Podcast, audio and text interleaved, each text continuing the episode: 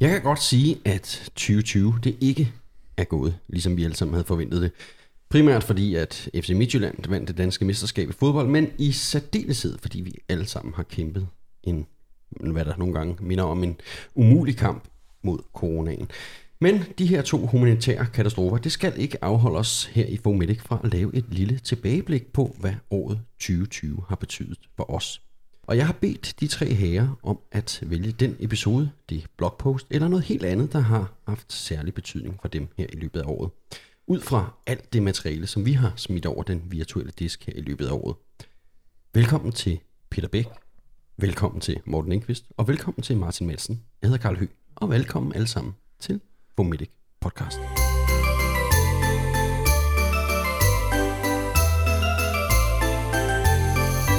Velkommen til, drenge.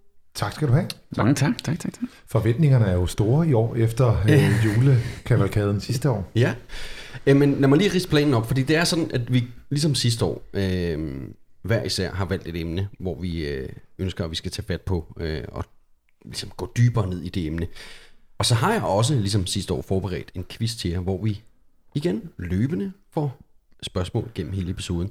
Jeg skal nok forklare jer reglerne, og hvordan man svarer, hvordan man får point i quizzen her, øh, hver gang vi kommer til et nyt spørgsmål, hvis der skulle være nogle ændringer der. Øh, I år så er der ikke en fysisk præmie, som der var, og faktisk lige nu sidder vi og drikker præmien fra sidste år, fordi Martin har været så god. Han var jo vinder sidste år, på trods af Mortens øh, utrolig store ja, du havde du, spørgsmålet du vandt på, det var brystsmerter, og hvor mange forskellige ord du kunne finde på brystsmerter, og et af dem var ja. Og det vandt du på, fordi du fik et svar rigtigt mere end Ja, der var, der var prote- protester, ikke? Jo, det var der. Ja. Øh, og derfor så har jeg øh, gjort det sådan, at øh, præmien i år, det er æren og håneretten. Fordi det skal være helt legalt for alle, øh, der vinder den her quiz, at håne de andre. Og det fede er jo, at jeg er ikke med i quizzen. Det er ikke mig, der bliver hånet. Det, det bliver en af jer to, eller tre, øh, der bliver øh, vinder og kan håne de to andre, og jeg er ikke med i det. Jeg er ked af, at der ikke er en fysisk præmie. Det er der. Øh, det kan jeg godt forstå. Øh, Men corona. ja, det er jo Jamen altså, jeg har jo den overbevisning, at coronaen er kommet til øh, landet udelukkende som nemesis på Martins ja.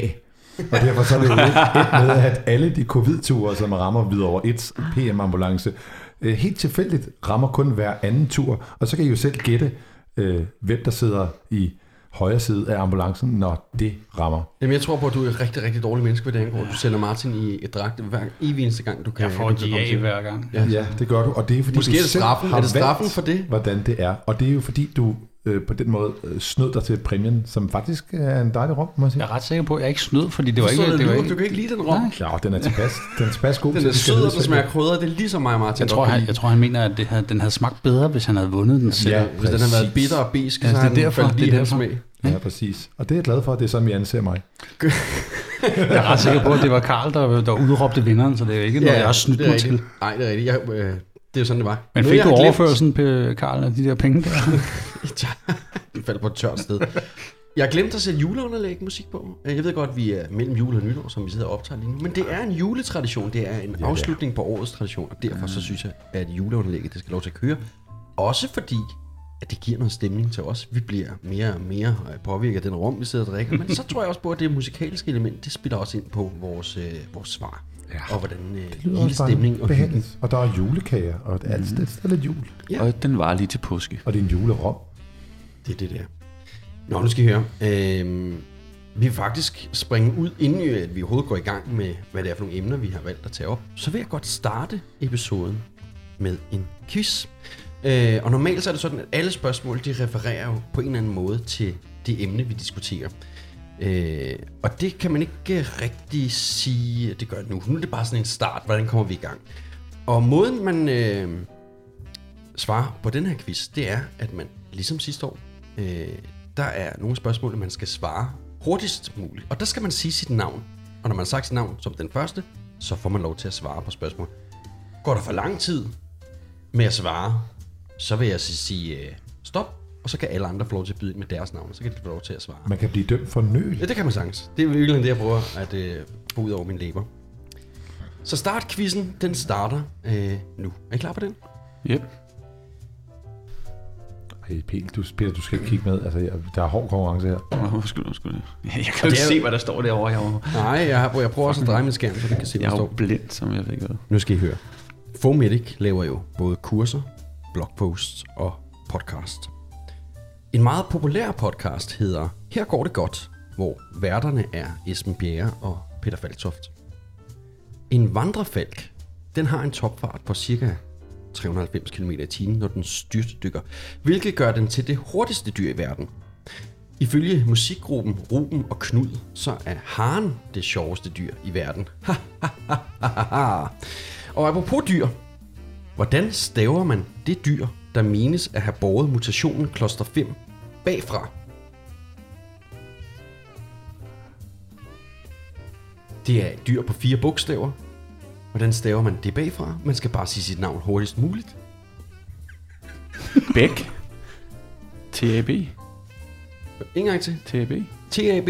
Hvad er det ikke? Kloster, øh, Bats. Det dyr, som man mener har båret mutationen kloster 5. Hvilket dyr er det? Åh, oh, nu er jeg med. Bæk igen. Ja, Øh, og så siger jeg K-N-I-M. det er rigtigt. Ja, du, du, du, I siger helt tom. Ud. helt blank. Hvilket dyr... Okay, så lad os- skære ud i pap. Hvilket dyr er det? Jeg troede, det var en flagermus.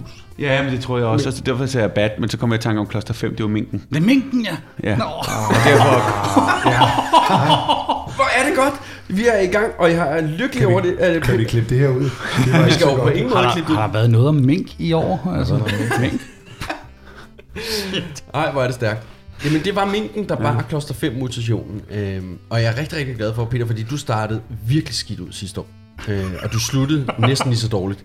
Men det er ikke det, er ikke det bi- billede, vi ser her. nej, men det er fordi, jeg gør jo ikke noget halvhjertet, så hvis jeg starter slu- dårligt, så slutter jeg også dårligt. Ikke? Så det ligger en lige linje der. Ja, men så øh, kan vi se at allerede nu, hvor at præmien den er på vej hen. Skal vi lave en, øh, en, en, en status på pointene? Nej, men Det tror jeg en status på, at julerommen skal sendes herned. Det gør vi. Nå, men det er faktisk meget godt, det er dig, der svarede på det her spørgsmål, Peter, fordi det er faktisk... Øh, så, er det, så er det dig, som har øh, valgt den første episode, eller det første, vi skal snakke om. Øh, en af de episoder, vi lavede, og den allerførste, vi faktisk lavede i 2020, det hedder, øh, den hed Er der en teamleder til stede? Og det var en episode, der handlede om skal man sige, et af underemnerne i det, vi kalder for ikke-tekniske færdigheder, nemlig teamlederfunktionen. Mm. Og Peter, det er dig, der har valgt, at vi skal snakke lidt mere om den. Jamen, grunden til, at jeg et eller andet sted gerne vil bringe den på banen alligevel, øh, fordi der, er vi har masser af andre ting, jeg kunne snakke om, som er rigtig godt. Øh, det var fordi, at jeg oplevede jo, at, at jeg flere gange har været ude til hændelser, med, øh, hvor jeg kører som lægeassistent, hvor at, at vi har haft nogle svære opgaver med patienterne, altså nogle patienter, som virkelig har krævet nogle avancerede interventioner. Og, øh, og det, der ligesom skinner igennem, det er, at øh, når man skal lave en avanceret intervention, et eller andet, der giver heads down, så kan man heller ikke være teamleder.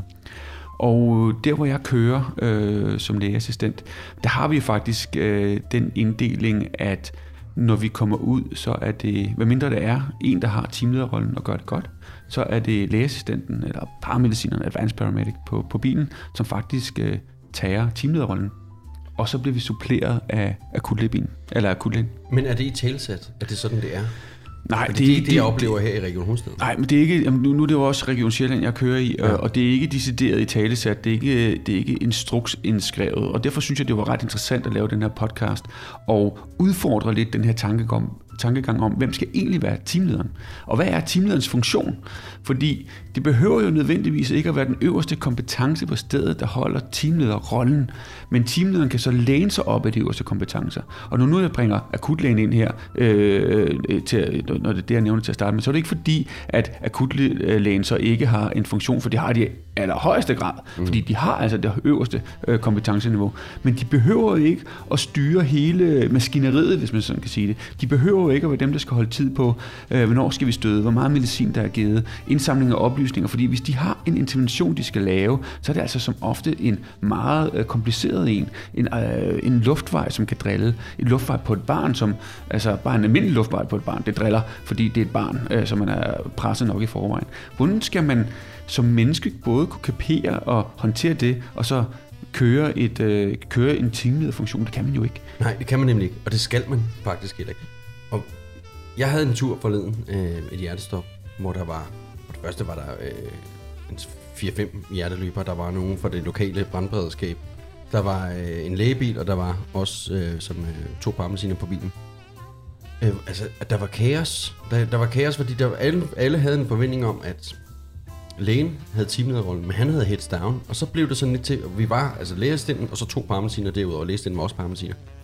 Så vi er tre parmesiner, som alle sammen, og jeg siger ikke, det er parmesiner, der skal tage teamlederrollen, men det var det, der var øh, til rådighed her øh, af- mandskab.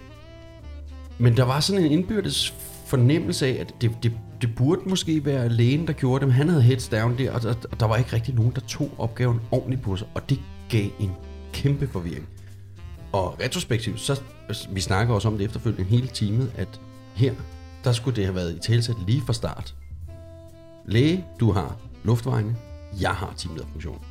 Øh, eller udpege nogle roller i hvert fald. Men jeg tror, der er sådan en generel accept af, det ved jeg ikke, om det er accept, men i hvert fald en følelse af, at, at det, det skal være lægen, der er teamleder, og det er bestemt ikke altid optimalt, at det er det. Det, jeg synes ikke, det er altid er optimalt, at det er den øverste sundhedsfaglige kompetence, der er teamlederen. Øh, Den øverste sundhedsfaglige kompetence har selvfølgelig det sidste ord, og, øh, og er også, kan man sige, kan være rettesnoren i forhold til, hvad retning skal vi gå, fordi at de burde jo have det største informationsniveau, og også sådan rent øh, vidensniveau. Så selvfølgelig skal de være med ind over øh, beslutningsprocessen. Mm. Øh, de skal også bestemme beslutningsprocessen. Det er jo slet ikke det. Det er jo ikke sådan ligesom, at der skal være en kamp om, at, at, hvem det skal være. Men det skal være en kompetent person. Det kan være en behandler, det kan være en paramediciner. Øh, det kan også være en, øh, en akutlæge, hvis der er flere akutlæger til stede. Men det jeg bare sådan opponerer imod, det er den der, hvorfor låser vi den øverste behandlingskrævende kompetence til at skulle holde styr på noget, som man, som man menneskeligt er umuligt at holde styr på, hvis man skal lave en besværlig opgave. Og det var ligesom det, der var formålet med, med, med, med podcasten om at sige, øh, prøve at vække folk til at ligesom sige, jamen, vi burde have en eller anden, der tager den her teamlederfunktion, og så er det med, med et fælles team, der støtter op om hinanden, og så er der så en, der har en øverst sundhedsfaglig øh, myndighed og kompetence, øh, beslutnings, øh, hvad hedder det, endegyldig beslutningstagende. Ja. Og selvfølgelig er det dem, der skal være med ind over at bestemme alle de ting. Men man kan ikke bare ikke forlange, at, øh, at man kan både øh, øh, intubere eller nødtraketomere, øh, lægge øh, intravenøs adgang, øh, en humorus osv., og så holde samtidig styr på en, øh, et, et øh, hjertestofsforløb. Jamen det tror jeg, du er helt ret i. Hvad siger I andre? Tænker, altså, er der ikke den her øh, forventning blandt øh, mange af vores kollegaer om, at øh, jamen, det er lægen, der er teamleder, og man har, man har måske en eller anden frygt for at skulle, skulle stille sig op og, og, t- og tage den rolle, når der nu er en læge til stede? Jeg tror, der er mange facetter i det her, fordi der er jo også, altså der er jo hele den her med den officielle teamledelse, den uofficielle teamledelse. Og, og lægefaget er jo, er jo både inde på sygehusene og, og ude på gaden, så er det jo den, altså der er det jo den officielle teamledelse, fordi det har man i bund og grund et eller andet sted valgt, at det skulle være sådan. Øhm, så er der jo det bagved, som I jo selv er kommet ind på her med, med kan man være teamleder og have overblikket, hvis man samtidig skal lave nogle kritiske tiltag undervejs. Og det, og det kan man jo ikke som udgangspunkt. Man skal, man skal være virkelig, virkelig dygtig. Men, men det siger evidensen jo mange gange, at det kan man ikke.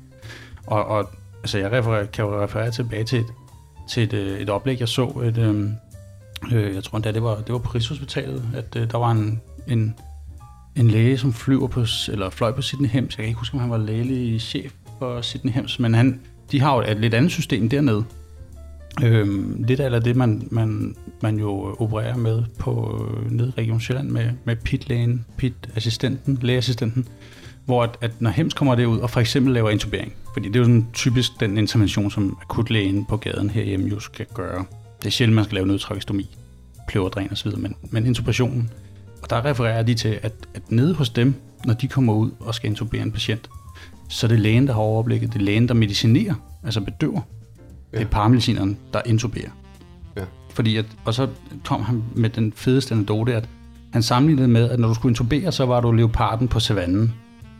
Du havde fokus på antilopen. Du havde kun fokus på antilopen. Når du løb hen over savannen, så mærker du ikke, at du blev skudt af den krybskytte, som lå og kiggede på dig. Hvorimod at antilopen, den lå og gik rundt og, og, græssede, men var hele tiden opmærksom på alle de bevægelser, der var i periferien. Så det var, det var anekdoten, at den nå, kunne nå at løbe væk, når antilopen, eller når, når leoparden kom, fordi den var opmærksom på alle ting. Den havde, det havde helikopterperspektivet, ikke? Jo. Øhm, og, og det er jo nok lidt det samme her med, med, kan man være teamleder, når man samtidig skal lave en intervention? Og, og det kan man jo nok ikke. Øhm, men hvem skal så være det? Der synes jeg jo, det der med, at man har ikke i tale 100%, men, men i hvert fald det er sådan gået ned gennem rækkerne, at når man kommer ud som team, læge og lægeassistent ned i Region Sjælland, så har man teten dernede. Men hvis man kommer ud, som du også nævner, Peter, og ser, at der er altså god teamledelse i forvejen, hvorfor skal man så begynde at lave en overgang, hvis man kan se, at det her det fungerer? Mm. Det ja. synes jeg jo faktisk er noget af det, man gør i Region Hovedstaden, hvor man siger, at hvis man kommer ud til Hjertestop, så er det første ambulance, der, der kommer på stedet, de har BLS'en. De ejer BLS'en. Mm. Og så kommer lægebilen og lægeassistenten og har ALS-delen. Så det vil sige, der burde man jo ikke have behov for som, som læge at, at have teamlederrollen på den, fordi den skulle BLS-delen jo teamet gerne kunne eje. Ja, der er nødt til at udfordre den, Martin, fordi hvis man siger, at man ikke kan lave to ting godt på samme tid, kan man så godt lave fuldstændig kvalificeret BLS, samtidig med, at man så er teamleder? Eller Nej, giver det, det god mening, at hvis man har et, et BLS-team, som der kører med klatten, at, at ALS-teamet kommer med ALS-medicin, interventioner og også med ledelsen. Øh, hvis, hvis, hvis man skal foregå i at være teamleder, mens man laver BLS, så skal man fritages fra sin BLS, vil jeg påstå. Så, Det er jeg enig i. så, så jeg, jeg, jeg sidder her og, og, og for en gang skyld har været stille, det er helt nyt, øh, og lyttet på jeres gode indlæg, og jeg, jeg, jeg, jeg er så enig i mange af de ting, og, og Peter, dit, øh, din gode podcast der, den gjorde virkelig meget for mig, og Martin og jeg, som kører sammen til dagligt, øh, har faktisk talt om det en del gange, øh, og, og noget af det, som jeg har taget med mig fra den podcast, det er øh, en af dine elementer med, at du er nødt til at bibeholde et højt niveau, for at kunne blive ved med at være teamleder. Bestemt. Og det handler ikke om sundhedsfagligt niveau, det handler mm. om, at du skal blive ved med at være god til at være teamleder. Mm. Øh, og, og det, som jeg synes, vi har lært, Martin, er på, en, på faktisk efterhånden en håndfuld gode ture, det er, at for eksempel det at være ambulanceleder, det er et af de steder, hvor vi kan øve vores teamledelse til dagligt. Vi kan påtage os en rolle, vi kan øh, tale, vi kan uddelegere, vi kan samarbejde, og vi kan holde styr på trådene. Øh, og det behøver ikke at være til 10 biler med 20 skadekommende. Det kan være på en bil, tre skadekommende. Det kan være på, på selv de små steder, hvor vi kan tage en vest på, oprette et skadestedsæt øh, på radioen, oprette en, øh, en behandlingsplads på, øh, på øh, PVJ'en, og gå i gang med den her ledelsesfunktion, for at få stimuleret, hvad det vil det sige, at beslutningstage, uddelegere, konferere, lytte. Øh, og det har vi virkelig synes jeg, haft en masse gode oplevelser med i det, i det forgangne år, efter vi har talt om, at det her det er altså noget, vi er nødt til at vedligeholde, for at vi så kan være med til at være den teamleder sparringspartner, som der skal, skal hjælpe med, at lægen ikke naturligt er nødt til at være det. For jeg tror nemlig, at de steder, hvor lægen naturligt kommer til at være det, er det lige så meget på grund af passivitet fra ambulancepersonalets mm-hmm. side, der gør, at hvis, hvis ambulancepersonalet er passivt, jamen så føler lægen måske, når der er ikke nogen, der siger noget, og så må jeg påtage mig den. Og så bliver det det her lidt mærkelige mismatch af, at der er egentlig nogen, der godt kunne gøre det, men nu skal jeg til at lave en medicinering, en intubation, og også en beslutningstagning, og der er ikke andre, der gør det. Og så, så ender lægen måske med faktisk, og det er ikke for at bebrejde nogen, men de ender måske faktisk med at være, øh, med at være øh, fanget i at være nødt til at være teamleder, samtidig med, at de skal lave alle de mest avancerede interventioner. Og det, øh, det tror jeg faktisk, vi har et ansvar for, at, øh, at de ender med at være. Så jeg tror faktisk, at det er vigtigt, at, at vi kigger ind af og siger, hvis vi skal være gode teamledere, og hvis ikke lægen skal bundefanges lidt i det her spil, mm. så er vi nødt til at være bedre til at påtage os rollen, og turde kommunikere det ud og sige, mm. hey, jeg øver mig faktisk i dag. Jeg prøver. Jeg, jeg, jeg gør mig bedre til næste gang. Sådan så lægen kan mærke, at der er nogen, der ønsker at være det. For jeg tror ikke altid, det er bevidst, den, de ender med og, at være så, det. og så være om at støtte, støtte op om den person. Ikke? Mm. Ja, præcis. Det tror du helt ret i, Morten. Øh, Karl og Peter, vi kan referere til det første hjertestop, Morten og jeg havde her, efter vi var kommet tilbage til Region Hovedstaden, hvor at, at vi fik lægen ud, og hvor vi jo faktisk, den der unaturlige, altså den der påtagning af, at man, man gerne vil være teamleder, vi var jo faktisk tre teamledere på, på ja. ud af fire. Ja. Så det var sådan kontinuerligt, så, så bød den ene lidt ind, den anden lidt ind, den tredje lidt ind, og det var, det kom Der der er også lidt, tvivl om, der er kom der også lidt udfordringer ud af, ikke? jo, der er heller ikke nogen tvivl om, at man som teammedlem også skal formå at kunne byde ind. Ikke? Men, mm. men jeg tror på, det er vigtigt, at man får i talsat lige præcis det her, fordi det hjertestop, jeg refererer til sidst, det, der er lægen og lægesten ankommet før os, øh, og lægen er i gang med at intubere. Øh, og jeg gør den fejl at komme ind og prøve at talsætte, hvem der er teamleder. Og jeg siger til lægen, du er teamleder. Og han siger, ja. Og da han så ikke kan administrere to opgaver på en gang, så bliver det noget rigtig, rigtig rod. Og jeg burde måske have i talesæt, jeg er teamleder. Og han kunne have sagt, det duer ikke, at jeg er teamleder, fordi at jeg er i gang med at lave en, en intubation. Der er brug for noget andet. Så der var flere elementer i den her, der gjorde, at, at, at det her samarbejde, det blev af helvedes til. Ikke? Øh, Det, blev, det, det blev i hvert fald ikke optimalt. Og helvedes til, det blev det ikke. Øhm, men jeg tror på, at der er rigtig mange af vores kolleger, som vil have rigtig svært ved at skulle komme ind i en situation. Lægen sidder derinde og er i gang. Øh, at man så kigger ned og siger, øh, godt, du laver den opgave. Jeg påtager mig teamlederrollen. Det tror jeg. Altså, jeg er ikke i tvivl om, at I tre, tre drenge her vil, vil kunne få at sparke døren ind øh, og komme ind og, og, og lave den udmelding, fordi I er så dygtige, som I er, og har den erfaring, I har.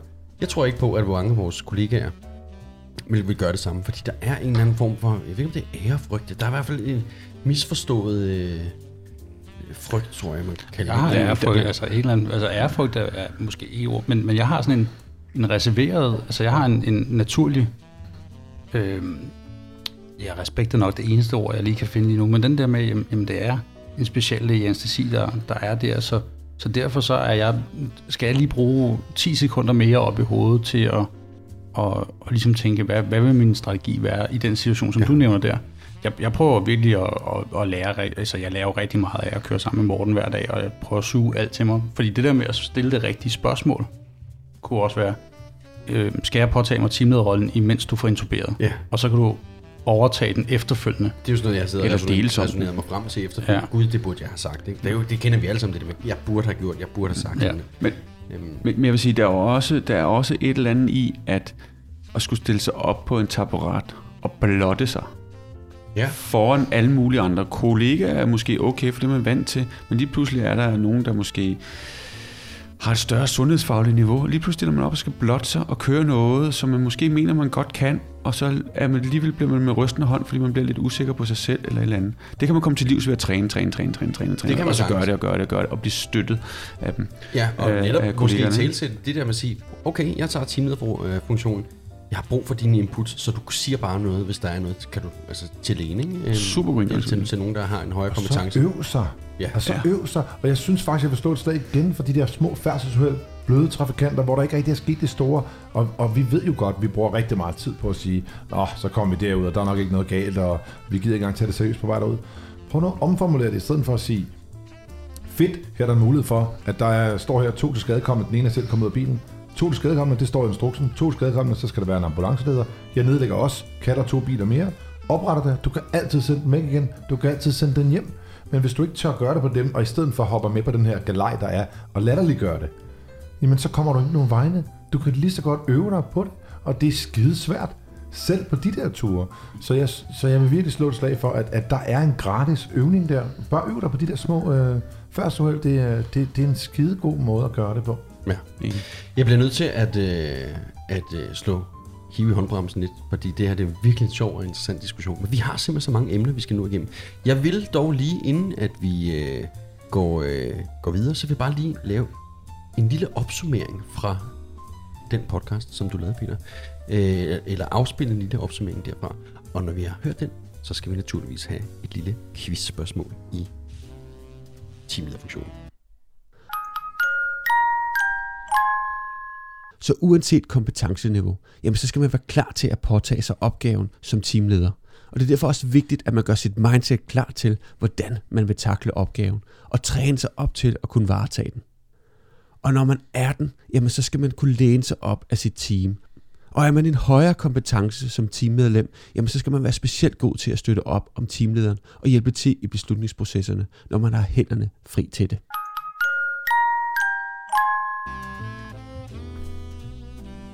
Vi skal videre til quizzen.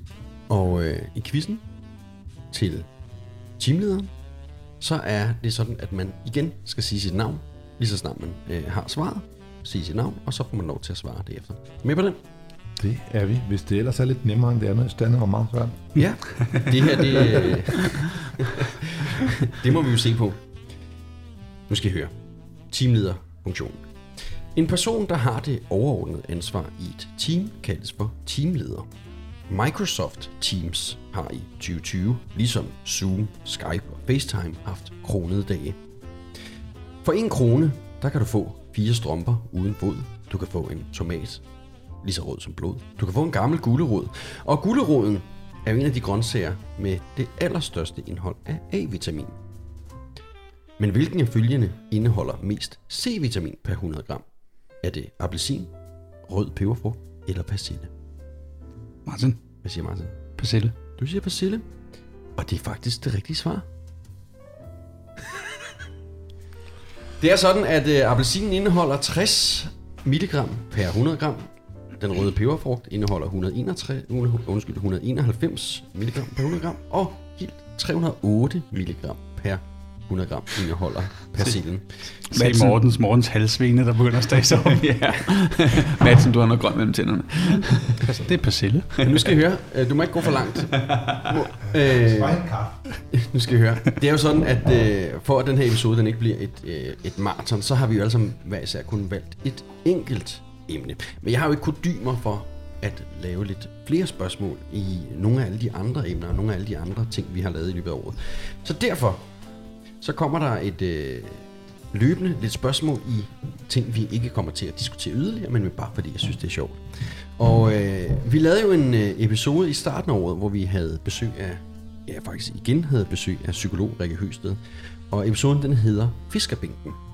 Og det er Rikke her, der fortæller i episoden, hvordan hun er for det første er kommet på begrebet fiskerbænken, og om hvordan man, ligesom os, der arbejder i et mentalt højrisikojob, kan ved hjælp af fiskebænken og bearbejde nogle af de traumatiske oplevelser, vi faktisk kan komme ud for. Den kan jeg jo varmt anbefale jer alle sammen at give et lyt. Øhm, men inden I gør det, så får I tre, der sidder her, I lige et spørgsmål, der tager udgangspunkt i fiskerbænken. Og øh, her er det sådan, at alle skal svare, men det er den, der kommer tættest på det rigtige svar, der får et point. Så derfor så har I ikke noget hastværk. I kan sidde dejligt, lyde musikken, nyde min stemme og lytte til spørgsmålet, der kommer her. Spørgsmål til fiskerbænken. Intet bor uden bænke. Ja, det er et slogan, man forbinder med en producent af sinep og ketchup. Og ketchup, det er jo en fast bestanddel af en ristet hotdog fra en pølsevogn, hvor man jo som slang for en pølse kan bruge ordet død finger. En finger i såret, ja det er lærdom på et ganske almindeligt førstehjælpskursus. Men hvor mange procent af danskere over 18 år har egentlig været på et førstehjælpskursus? Og det er sådan, at øh, Martin og Peter har hver et point. Det vil sige, det er Morten, der får lov til at starte. Fra hvornår? Er der en tidsramme? Ja. Eller bare generelt? Generelt. Lækkert. Over 18. Og det er ikke sådan noget med genopfriskning. Det er, det er bare, hvem der igennem hele deres liv, alle dem, der er over 18 år, har modtaget et førstehjælpskursus på et eller andet tidspunkt. Hej Siri. Det er virkelig. Øhm, altså, jeg har et rigtig kvalificeret bud. Ja. Øhm, men, men inden budet vil jeg godt sige, at problemet med sådan en quiz er, at jeg er en ekstremt dårlig taber. Og jeg synes jo, det er virkelig uvild, uh, urimelige vilkår, at jeg skal lægge mit meget kvalificerede bud ud til dem, som så kan sige, jeg siger det samme som Morten. Jamen, så vil jeg vende om at sige... Jeg øh, siger for, ikke det samme som dig. Jeg går en eller over eller under. Jamen, jeg får ikke lov til at sige det samme, fordi det er mellem 0 og 100, så alle burde kunne finde et tal, der ikke var ens med de andre. Ja. Det må man gerne. Men jeg vil så sige, for at, øh, at please dit, øh, dit vindergen, eller dit ego, det må du selv bestemme, for det er, vil du så hellere svare sidst, eftersom du ikke har nogen point i quizzen? Bør vi ikke sige det samtidig? Nej, nej, nej, nej. nej, nej, nej. skulle lade være der, der skal slet ikke, og man kan også godt skrive ned på et stykke papir, Nej, og så skal man vente samtidig. jeg er- Vil du helst vente til sidst? Nej, jeg, jeg, jeg, jeg tør godt at byde, men jeg tror faktisk, det er forbavsende lavere, end man tror. Øhm, øh, men, men må jeg få en opklarende ting? Du sagde, det ikke var genopfrisket, så det er bare, hvor mange har igennem deres liv taget ja, et. Jeg har fået, ja. Okay, jeg tror, at det er 33,3. 33,3. Ja.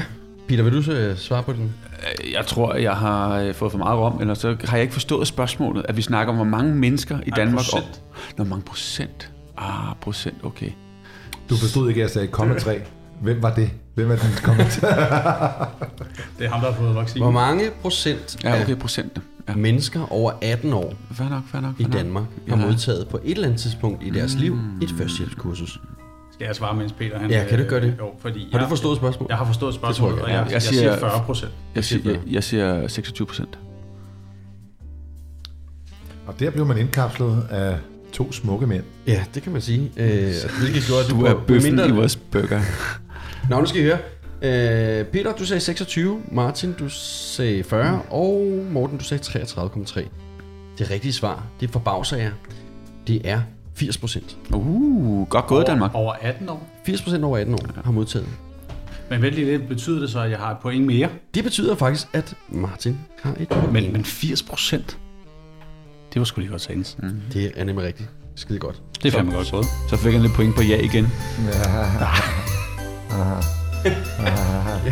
Jeg har sat en jingle på, øh, og det betyder, at vi nu skal til et øh, nyt emne. Og det emne, vi skal snakke om her, det hedder ilt eller luft til KOL-patienter. Og øh, noget af det, jeg er rigtig, rigtig begejstret for øh, ved at lave Fomedic, det er faktisk, når vi har gæster i vores episoder, vores podcast, men også når vi har gæstebloggere, som har noget på hjertet. Og i oktober, der lavede vi et blogpost op på øh, hjemmesiden, som er skrevet af Parmesin Arne Jensen. Og blogpostet det hed Ilt eller luft til koldpatienter. Og øh, inden vi øh, går for langt og stiller Martin spørgsmål, hvorfor han har valgt lige præcis det her, så vil jeg godt lige prøve at læse bare det allerførste afsnit op fra den blog. I november 2019 udkom Sundhedsstyrelsens nationale kliniske retningslinje ildbehandling til den akut syge patient. Formålet var at begrænse den meget liberale tilgang til brugen af ildbehandling i sundhedsvæsenet og i stedet fokusere ildbehandlingen til de rette patienter. Disse nationale kliniske retningslinjer er primært lavet til lungeraske patienter, hvor man generelt anbefaler ildtilskud ved en saturation under 94 procent. Derimod så anbefales det, at patienter med kronisk obstruktiv lungesygdom, altså KOL, først skal have ildtilskud ved en noget lavere saturation end lungeraske patienter på 88-90%, og at behandlingen titreres til et saturationsniveau på 88-92%. Martin, det er dig, der har valgt, at vi skal have det her post med, øh, og det skal have mere fokus. Jamen, øh, det har jeg valgt, øh, både på grund af det, som du lagde op til, eller startede med at sige her, Karl, nemlig at den glæde, som der er ved, at der er en anden, altså der er nogle af vores kollegaer, nogle af vores venner og bekendte, som, som vil bidrage til det projekt, som, som vi har sat i gang her. Øh, det gør mig glad. Og så, så var blogpostet fra Arne her endnu en gang også bare sådan en, en et wake-up call, eller det vil jeg måske lige kalde, men sådan, hvor jeg tænker, her der har vi faktisk ret meget god evidens for, hvordan vi reelt skal behandle patienter med kold. Også præhospitalt, eller i hvert fald, øh, hvordan kunne vi gøre det anderledes, end vi gør det i dag. Og så bliver jeg simpelthen så forbavset over igen, over øh, hvor, øh, hvor, hvor langsomligt hele systemet er. Fordi at her der har vi noget, hvor der er ret god evidens. Der er lavet nogle ret store studier. Man har endda også lavet et studie, som, som, som har, har rodfæstet i, i Hvidovre. Men alligevel så fortsætter vi med den måde, som vi altid har gjort det på. Øhm, og så bliver jeg simpelthen så, så forbavset over, hvad er det, der skal til, for at man ligesom ændrer proceduren, når vi nu har så meget viden bagved om, hvordan vi skal behandle de her patienter. Og derfor så tog jeg det med, fordi jeg synes, at både det var rart at lave lidt reklame for, at andre og selvfølgelig også skulle gerne være med til at bidrage. Men det her, det er igen sådan et, et ret godt eksempel på, at, at, at ting går nogle gange langsomt, og det er noget af det, vi lidt måske glemmer i, i, i hverdagen. Hvorfor er det, vi ikke kan gøre det? Hvorfor er det, vi ikke skal det? Jamen, jamen der, der, der tager ting bare lidt længere tid, end man lige havde håbet på. Så, så derfor vil jeg gerne have den her med i dag. Ja, har det ændret noget for dig? Det, det har jo, altså, det har ikke ændret det, det helt store for mig, fordi vi har jo ligesom den behandlingsmulighed, som vi har. Øh, og det vil sige, at medicinen skal drives af medicinsk ilt. Øh, præhospitalt.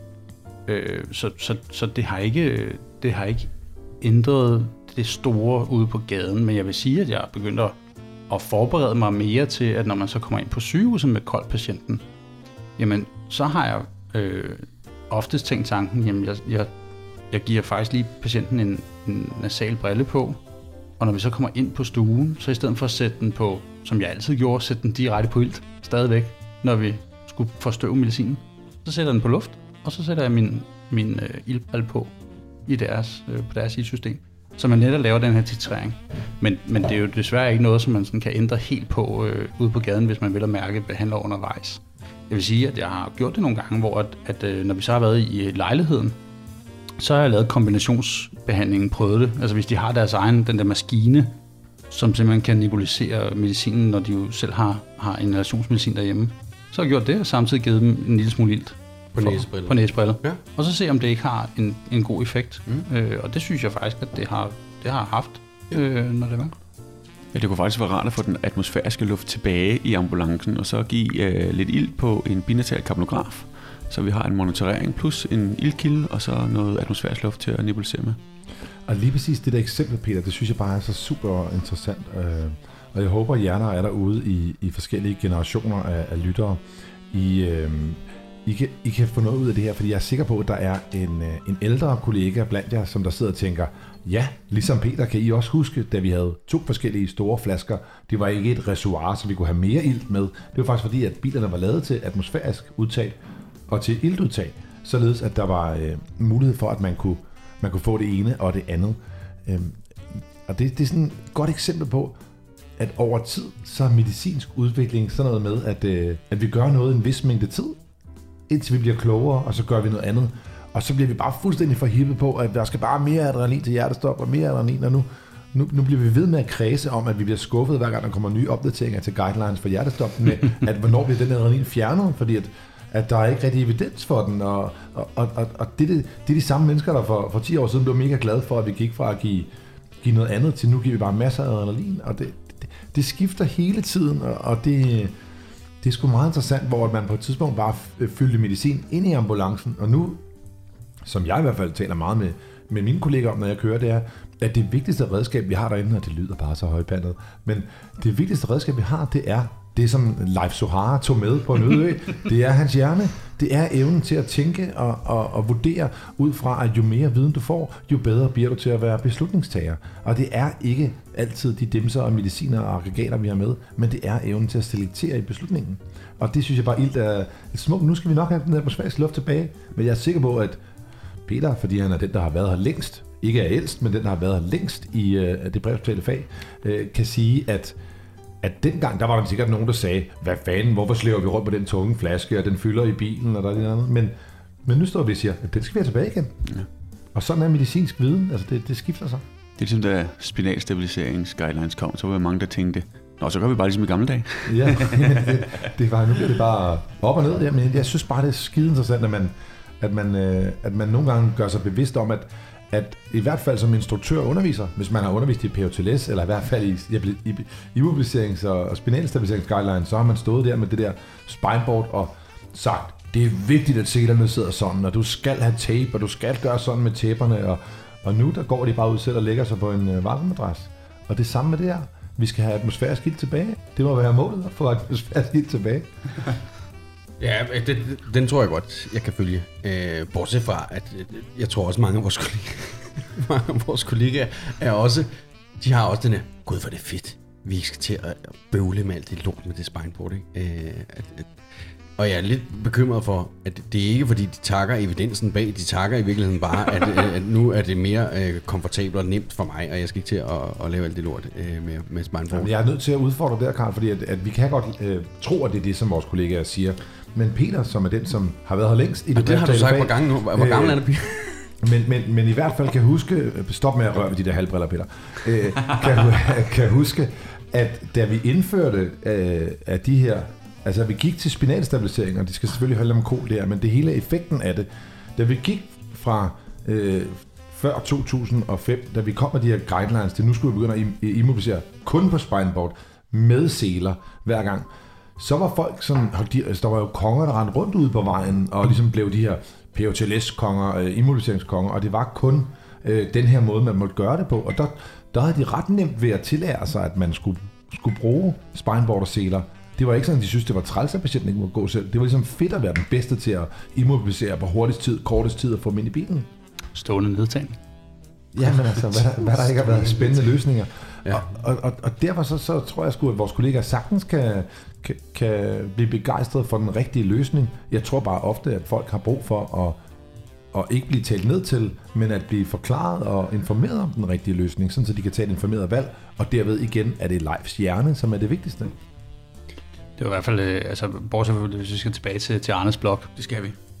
så, øh, så hele den, det engagement, som der også var hos Arne, øh, det, det var også noget, der virkelig inspirerede mig. Altså, det var, han har virkelig været vidt, ombre, altså vidt bredt omkring for, at- for at lave den her, den her blogpost her, og har modtaget exceptionelt meget feedback for os, og, og været igennem hele den der mølle, som vi også har været igennem, når man har lavet noget og tænkt, nu er det bare simpelthen så lækkert det her, ikke? og så, så kommer den lige i, ja. i kødhakkerne en gang, ikke? og så starter man ikke helt forfra, men, men så har man lige en ingrediens mere, der skal i. Ja. Det øh, vil jeg så sige, øh, inden vi går videre til quizzen, så vil jeg sige, det skal bestemt også være en opfordring til alle, der lytter med. Om går man med et eller andet i maven, har man lyst til at undersøge et eller andet, øh, så har vi jo en platform, hvor det kan, hvor det kan udgives. Øh, skriv til os, ring til os, og så sammen så sparer vi om, hvordan det her det, det bedst muligt øh, kan komme ud, så alle kan få glæde af det. For sidder du derude og tænker over det, så er der garanteret en anden, der også gør. Det er godt sagt. Det bringer os nu hen til quiz spørgsmål nummer 4, som jo er kategorien ilt eller, ko- øh, ilt eller luft til kolpatienter. Du må ikke så kigge med computeren. Ved Jeg kan ikke se helt derovre. Jeg er rundet 40. Her skal man igen svare med sit navn hurtigst muligt, for at få lov til at svare på spørgsmålet. Jeg er så nervøs. Ilt eller luft til kolpatienter. Det er skrevet af gæsteblogger Arne Jensen. Derfor skal du stadig ikke lære mig, hvordan man laver en sovs, lille Arne. Et det er et citat fra af Fritz Helmut fra filmen Blinkende Lygter. Noget andet, der blinker, det er stroboskoplys, og hvis man ser en lækker sild, så kan man blinke med det ene øje. Men for at gøre brug af alle øjets funktioner, så bliver øjet forsynet med et vist, an, vist antal af vores 12 kranienerver. Men hvor mange er det? Morten. Fire. Martin? Det er fuldstændig rigtigt, hvad Morten Nej. siger, så jeg vil, jeg vil, du, skal næsten ikke have lov at svare. Nej, Det er fire.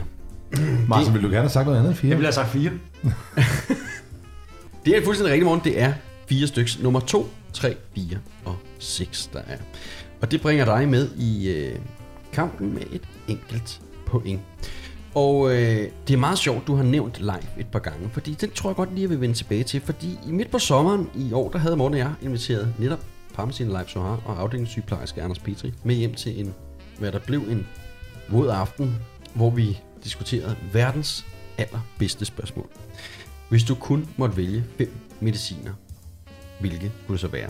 Vi var langt fra enige alle sammen, og der var også stor forskel på, hvilken kontekst vi havde valgt vores, øh, vores top 5 i. Øhm, men mens du tænker over din top 5, og det må du gerne gøre, hvis ikke du allerede har gjort det, hvis du har lyttet til episoden, så kommer der nemlig lige et spørgsmål her omkring øh, medicin top 5. Og det er også her, man skal svare hurtigst. Sige sit navn, og så må man svare. Kun et medicament var på alles top 5 liste. Og kom derfor med her på den her fælles liste, vi lavede. Og det var medicinen adrenalin. Adrenalin junkie, ja det er et ord for folk med stærk trang til spænding. Og spænding, det kan man også få, hvis man for eksempel for sjov sætter stødpads på ballerne. Det kunne være til en julefrokost. Der blev ikke holdt mange julefrokoster i år på grund af covid-19. En nitte, ja det er en lodseddel uden gevinst. Nogen, der er til gengæld er gået hjem med den største gevinst, man overhovedet kan få, det er de mennesker, der er kommet med i Hall of Fame. Men hvor mange mennesker er det? Martin? Hvad siger Martin? Han siger 6. Du siger 6. Ja. Det er ikke rigtigt. Bæk 5. Det er heller ikke rigtigt. Morten. Martin. Syv. Morten siger 7. Det er heller ikke rigtigt. Martin? Morten, så otte. Martin sagde 8 som den første, og det er det rigtige svar. Ej, det er jo bare... Lad nu være, Morten. Kan du nævne det, Morten? Er vi til auktion? Ingen Nogle højere? Øh, jeg vil godt prøve, men jeg, vi havde den første, det var Hans Henrik Schulze, Ja. ja. som jo hjalp os med vores stetoskopi-podcast. Ja. Så tror jeg, at øh, nummer to og tre var øh, Sandra Vickers, og så Ebbe Lagen Westman, som hjalp os med litteratursøgningskurset. Ja. Der var ingen øh, nepotisme her, da du valgte Nej, nej. din egen kone til at komme med i Hall of Fame. Nej, det, det tror jeg faktisk ikke. Det tror jeg faktisk ikke. Nå, øh, Og, nummer, og øvrigt din bedste ven, mor- Ebbe Bestman. øh, Det var der, det var der faktisk ikke. Nej, det var det. Vi andre var jo enige. Vi, vi turde ikke sige imod i hvert fald. Det, det svarer lidt til det at komme ind som teamleder. Øh. Så synes jeg, at jeg har øh, en hukommelse om, at der var øh, to andre mennesker, som der var med til at bidrage via deres akut barn-app, som var øh, Michael Friis Tvede og Morten Bøtger. Bøtger, ja. Øh, som dem, øh, der var der, og så, øh, så er jeg faktisk i tvivl. Maja. Maja kom, Maja Autorisation. Kom for Fordi sit arbejde med autorisation. Ja. Ja, hele den der. Maja Broløbs. Ja. Og så er jeg faktisk i tvivl, øh, og det er jo selvfølgelig også derfor, at det er jo forfærdeligt, hvordan kan de ikke sidde øh, og have fået en mønt hver? Ja, vi må have brygget på en mønt. Men de sidste to, det var Tim Christensen, som var børnelæge på Herlev Hospital, ja, Ja. som hjælper os Ja. med vores Ja, for børnefølgetong, øh, vi havde sidste år. Og den sidste, det er øh, også tidligere nævnt Rikke Høsted, psykolog, som hjælper os både med øh, Fiskerbænken episoden, og så den episode, der hed, hvad er det værste, du har set? Og så, ja, igen, tak for jeres store arbejde øh, og engagement til at øh, bidrage til foamkulturen. Og det er derfor, de er kommet med i Hall of Foam.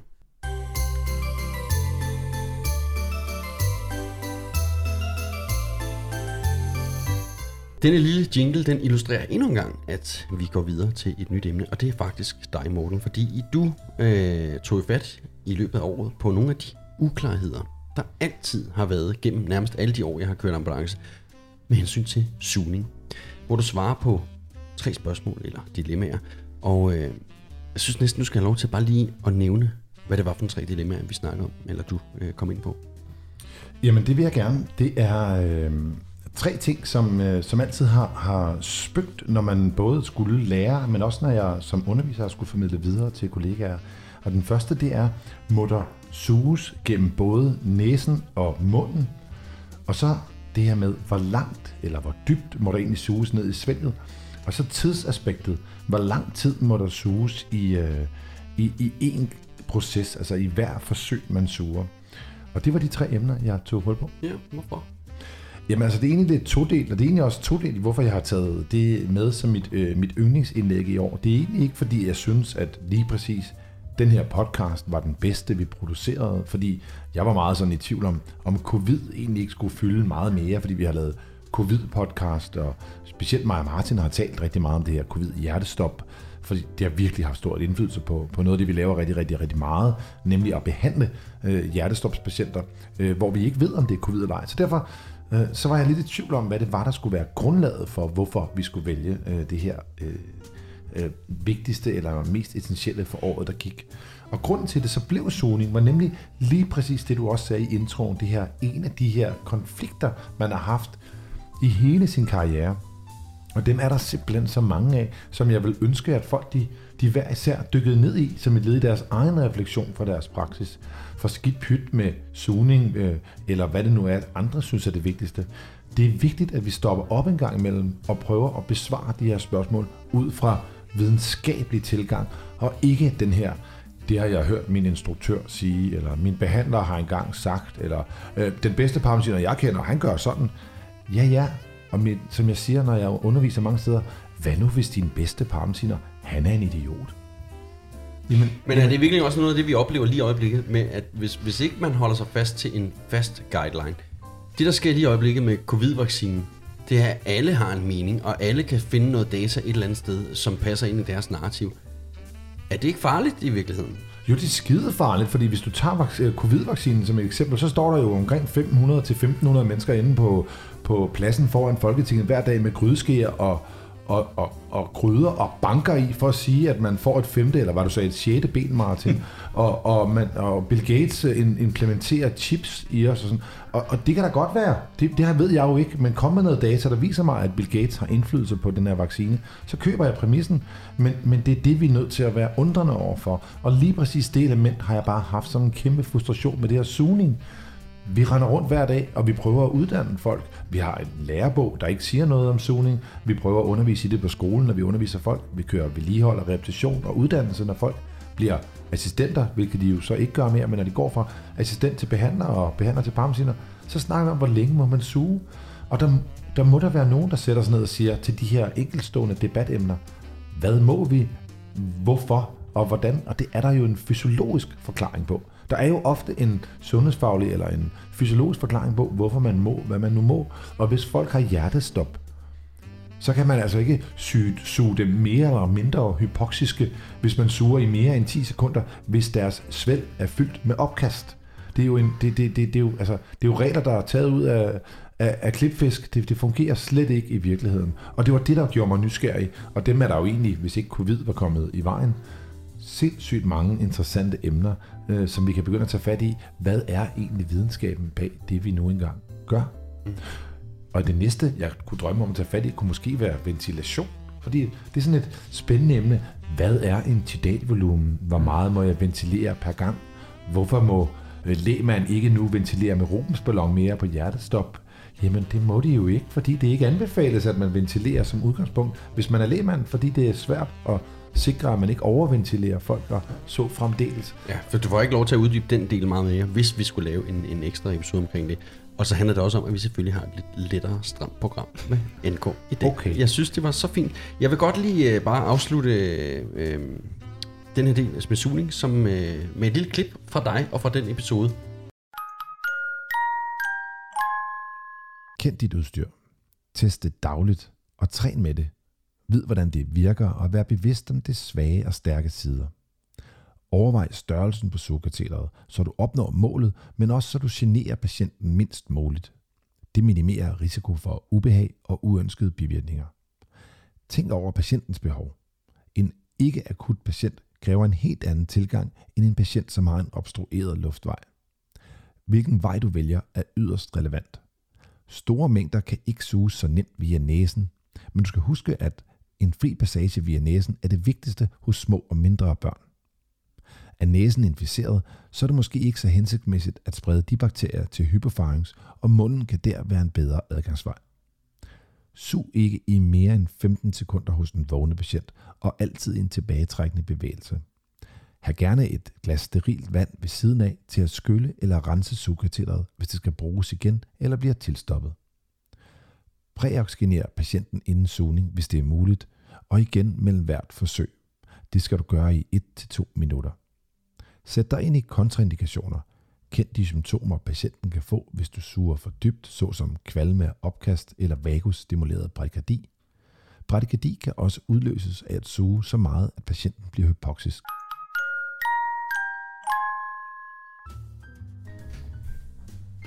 Jeg tror, jeg vil... Øh, lige inden vi går videre til quizzen, jeg kortede jer lidt af og gik hurtigt videre til det her lille opsummeringsquiz, eller opsummeringsklip fra Morten. Er der nogen af jer, der har noget, I vil byde ind med omkring zooming? Jamen, jeg synes jo, at det, der er interessant i, i Mortens udlæg her, det er også, at, at, at det jo, han lægger jo op til jamen, det der med at have grundlæggende forståelse for de ting, vi gør. For det må man jo sige, det har vores fag jo været præget af i mange år, at, at vi gjorde ting ud fra, fra helt faste kasser. Når man, du skulle gøre det her med den længde til den her patient her. Hvor at, den der grundlæggende forståelse for, for, for det bagvedliggende, den har, den har man været hurtigt hen over. Fordi sugningen på uddannelsen, det er noget, der måske har taget en time på hele uddannelsen. Og så har du den kompetence, fordi du ved så, hvornår og hvor langt ned du må suge, fordi det står her. Ja. Men der har ikke været noget om den der, den, den, den underliggende viden. Og det synes jeg er interessant. Og noget, som man skulle arbejde på meget mere bredt. Det er jo også der, hvor vi er ved at bevæge vores fag over. Ikke? Mm. Ja. Det er fed, fed tid at være. Og det er jo en helt anden debi- debat. Ja, den tager vi en anden dag. debat. Skar du os lige af igen der, Karl? Ja, fordi jeg kan godt se på det hele, på hvor lang tid vi har været i gang her, at øh, vi er nødt til at gå videre til spørgsmålet i quizzen omkring sugning. Og her er det igen den, der svarer hurtigst. Sugning. Eller suck my balls, mate. Ja, det var, hvad Kevin Magnussen sagde til Nico Hulkenberg efter et løb i Ungarn i 2017. I Ungarn, der blev udbryderkongen Harry Houdini født. Det gjorde han i 1874. Men 100 år senere, i 1974, der vinder Miami Dolphins Super Bowl nummer 8 over Minnesota Vikings. Vikings, det er også en stor hittende tv-serie, hvor flere danske skuespillere medvirker. Skuespillere og simulanter, ja, det oplever vi også fra tid til anden i ambulancetjenesten. Og nogle andre, der heller ikke er helt raske i kasketten, det er folk, der lider af Münchhausen by proxy. Men hvad er det? Morten? Ja, værsgo, Morten.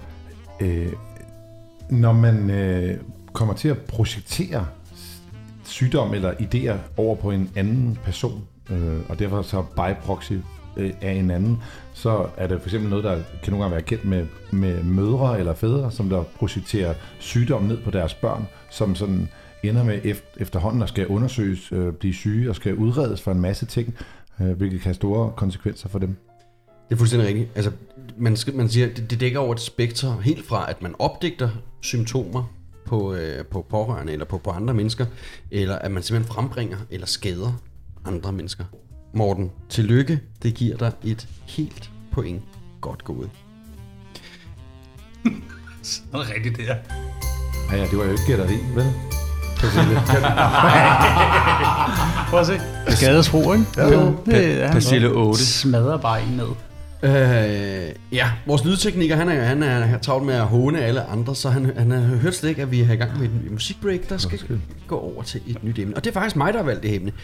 Øh, og det er endnu en gang en snak om mig og mine organer. Øh, fordi øh, jeg vil godt starte med, tror jeg egentlig, at sammenligne jer tre avokatte og alle de i øvrigt dygtige kollegaer, som Arne Jensen, som Leif Sohar og Anders Petri, alle de, alle de her, i virkeligheden alle de her mennesker, der gør en dyd ud af at være dygtige til deres arbejde, være, gå op i det. Jeg vil gerne sammenligne jer alle sammen med mit tarmsystem. Uh. Øh, og det kan måske i virkeligheden godt lyde som en ikke så særlig flatterende og øh, øh, mere uskøn øh, sammenligning, men det er faktisk en god ting, og jeg skal selvfølgelig nok komme ind på, Jeg tænker, det en er ting. særdeles flatterende. Du fangede den godt, Peter. Det er jeg glad for. øhm, men jeg har nemlig valgt, at vi skal snakke lidt mere om den her øh, serie, vi havde gang i, som vi kaldte for Karls Organer. Og personligt så synes jeg, at det er simpelthen noget af det øh, mest informative og skide sjove øh, episode, der blev, der blev lavet.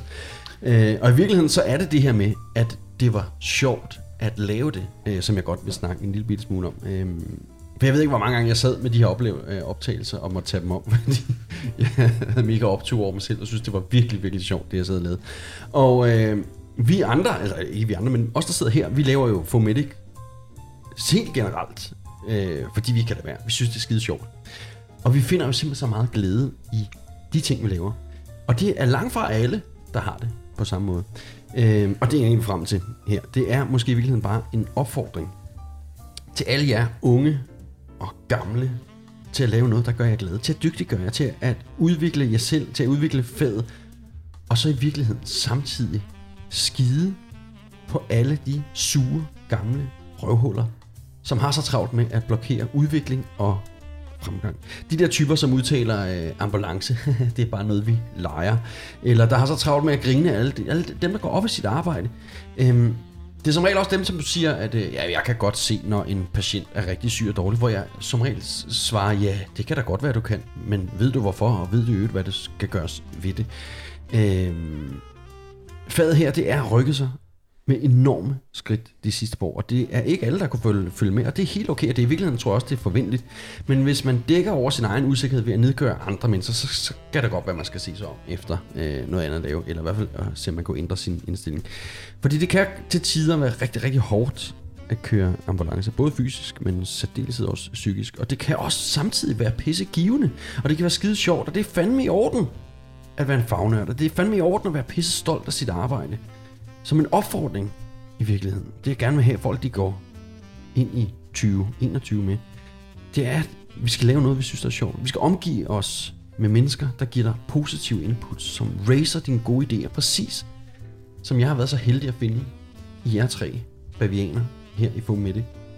Øhm, og så var lige vende tilbage til den der sammenligning med, med jer og så mit øh, tarmsystem. Fordi når man så kigger på den her podcast øh, og lytter den igennem, så kan man godt høre, tarmsystemet, øh, det er sådan en type, der bliver svinet til af de andre organer, men alligevel så fortsætter den med ufortrødent at klø på og arbejde sin røv i laser, øh, for at øh, gøre noget godt for min krop. Og det er virkelig det, det, det min opfordring er. Glem, hvad alle de andre tosser siger rundt omkring jer.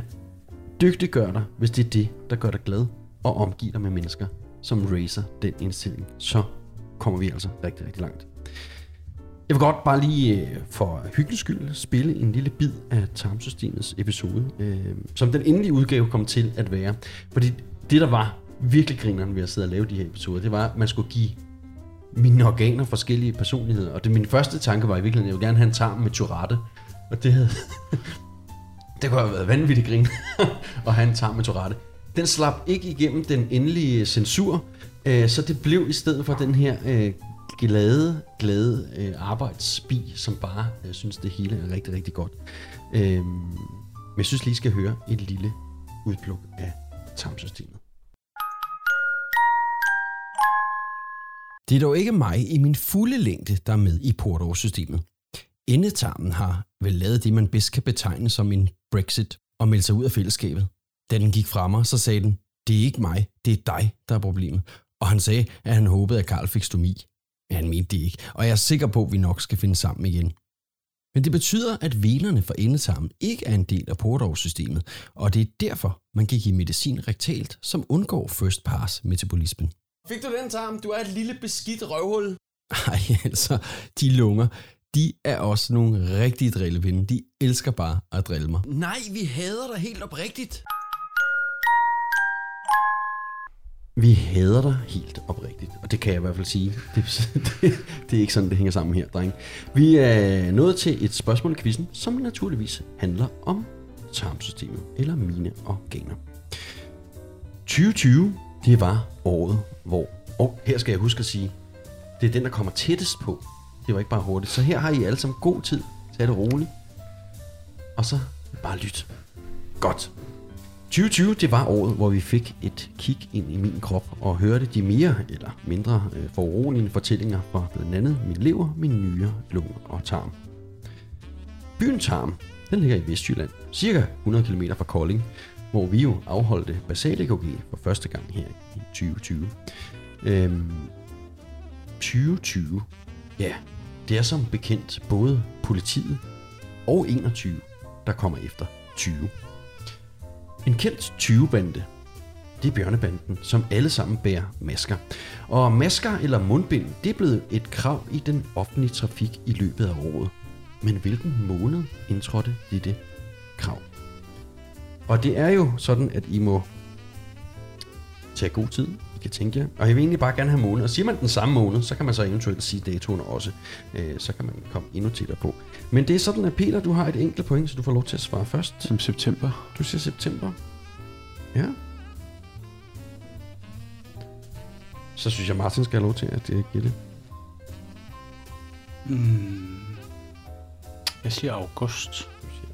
August. Morgen. Den 15. september. Også september. Det rigtige svar, det er den 22.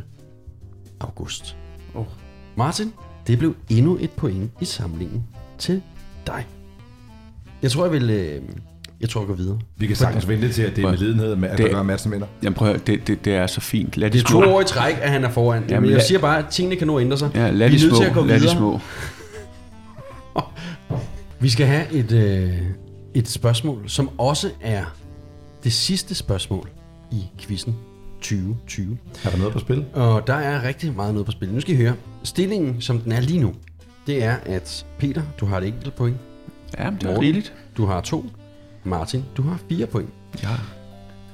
Og så skal man sige, får man kun et point for det næste, så er svaret jo, og øh, vinderen jo givet. Nej, det gør man selvfølgelig ikke.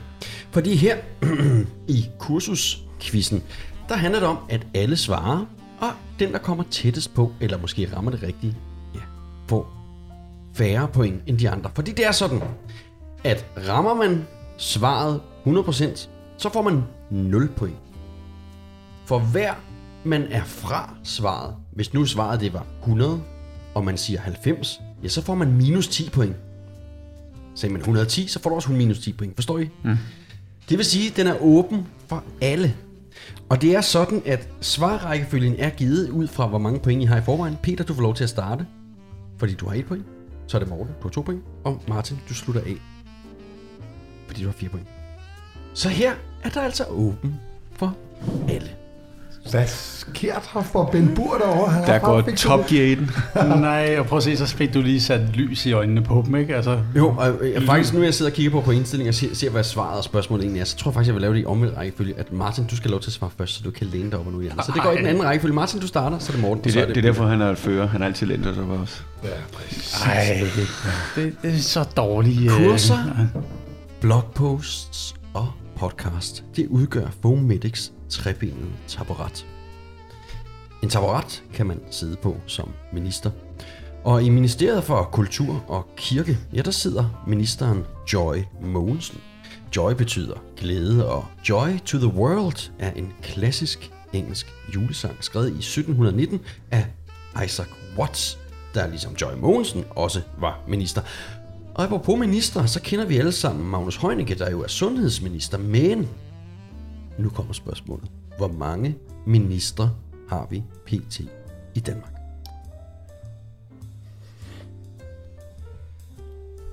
Og det er Martin, der svarer først.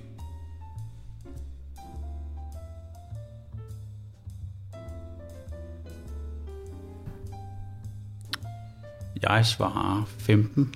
Du siger 15. Lad os se, hvad jeg lige skriver her. Martin, 15. Ja. I sidder og tæller. Hvem skal svare næste her? Det skal du. Okay. Øhm, jeg svarer 17. Du svarer 17. Jeg var på 17 eller 18, så jeg siger 18. Jeg synes, at tallet 18 har været der på et tidspunkt. Ja. Ja. Jeg ved ikke, om de er gået lidt ned igen. Det er jo den der totale ministerpensionsrokade. Bare alle sammen kommer igennem, så de er jo glade.